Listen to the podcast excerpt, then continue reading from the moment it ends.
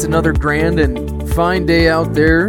Today is December 21st, 2021. I'm Pastor Justin, and welcome to the Chadron Berean Church podcast. Glad you joined me. Uh, I've got a devotional for us this morning called Spiritual Drifting. Spiritual Drifting. In this Sunday sermon, we talked about how Christians uh, that neglect their salvation are exposing themselves to the chastening hand of God. Hebrews called this drifting, kind of like a ship out at sea that has its anchor broken off. We're subject then to the wind and the waves and and the peril.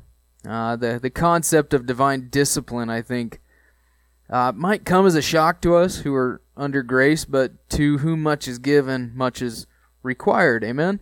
Uh, God's discipline is a form of God's redemptive and remedial grace in our lives. Only cruelty would allow for someone to drift without warning, direction, and correction when certain danger lies ahead. And uh, Hebrews actually says that God's discipline is evidence that we are His children, that He that He's actually seeking our good.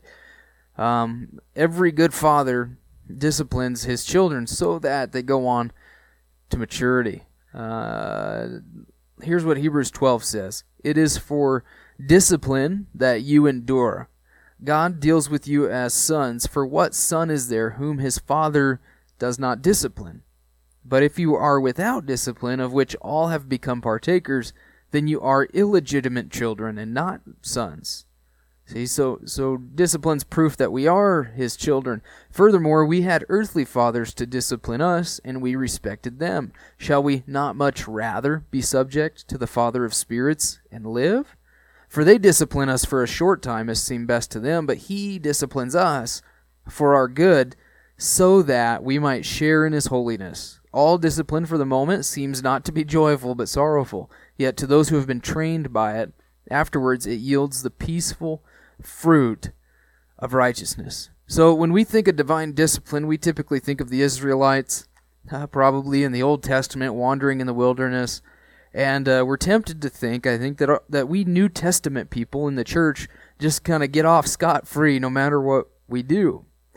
But uh, God is not deceived and he, he won't be mocked. So his good purpose for us, his holiness, his love for us actually insists that he discipline us when we need it. Um, in 1 Corinthians 11, here's just a couple of New Testament examples of divine discipline, and this one's actually a couple of uh, pretty serious ones.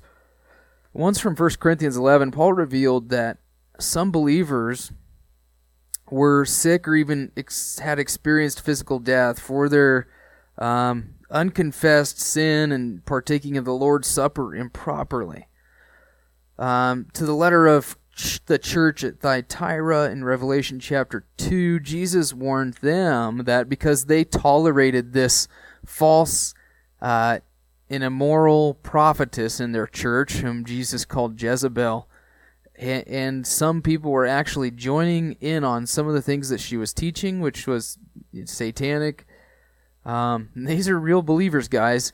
Jesus said, because of that, she and whoever is joining themselves to her were going to experience sickness or death if they did not repent. He literally said, I'll put them on a sick bed uh, and uh, death if they don't repent. However, Jesus, um, you don't hear about that kind of stuff very often, do you? Um, Jesus promised, though, that he who is faithful and repents would be like a shining star who would rule and reign with Christ over the nations in his millennial kingdom. He says, "Oh, actually, you'll you'll rule the nations with a rod of iron with me," is what he tells them. You can look that up in Revelation chapter two, verses eighteen through twenty nine. So that's the reward for faithfulness is um, greater service with Christ in the millennial kingdom. And uh, don't get from this, by the way, that uh, you know every sickness or every every death is the result of divine discipline. Uh, as we talked about today, or we talked about on Sunday, um, this is a fallen world, and uh, tests and trials, things like that, sicknesses and death. I mean, it's it's to be expected, and uh, He wants us to have faith in Him no matter what our circumstances are. So, um, anyway, what does it look like for us to neglect our salvation? Have you ever neglected your salvation? Have you ever started to drift spiritually?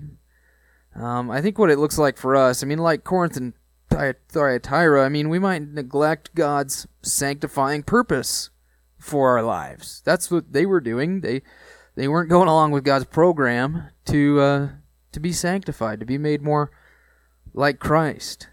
Uh, they were teaching basically grace as a license to sin. Um, sin actually grieves and quenches the Holy Spirit who has sealed us for the day of redemption. Um, probably the the the cause of most spiritual drifting is due to just unconfessed sin or neglecting God's word. We're not getting in the word. We're maybe neglecting our prayer life, or uh, we're neglecting to gather with God's people. And if we aren't doing those things, we're gonna start to become spiritually dull or insensitive. We'll be off somewhere. But uh, in his Hebrews commentary, Warren Wiersbe shares the story of a man named Robert Robinson, and uh, he's the man who composed that hymn, Come Thou Fount of Every Blessing. Robinson was converted under the preaching of George Whitefield and was greatly used by the Lord as a pastor. However, he started to drift uh, and neglect spiritual things. And Wiersbe says, in an attempt to find peace, he began to travel uh, during one of his journeys, he met a young woman who was evidently uh, very spiritually minded, and uh, she's she kind of looks at Robinson and she says, "What do you think of this hymn I've been reading?"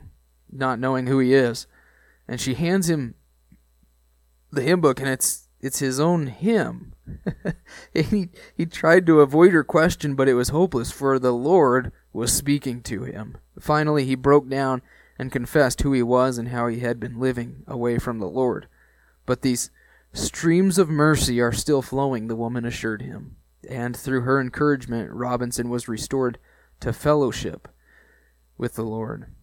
You know, I have no doubt that when Robinson was drifting away from the Lord, he had a smiling face, but behind that smiling face was a man who felt a lot like David when he refused to repent of his affair with Bathsheba. David said in Psalm 32, When I kept silent about my sin, my body wasted away through my groaning all day long. For day and night your hand was heavy upon me, my vitality was drained away as with the fever heat of summer. And so David's talking about this is how he felt when he lived in unconfessed sin. I mean, his his vitality was sapped, and he just kind of felt wore down. And uh, he, even talked about uh, drenching his couch with tears at one point. But uh, anyway, David, as soon as he acknowledged his sin and confessed it, the Lord forgave him and restored him. And I just want to leave us with the questions. Uh, are you still sensitive to God's voice, like we've been looking at in the book of Hebrews? Are you still sensitive to God's voice, God's leading? Are you still anchored to Christ, or have you started to drift? And if you have started to drift, I encourage you to get anchored again and restored to fellowship with the Lord.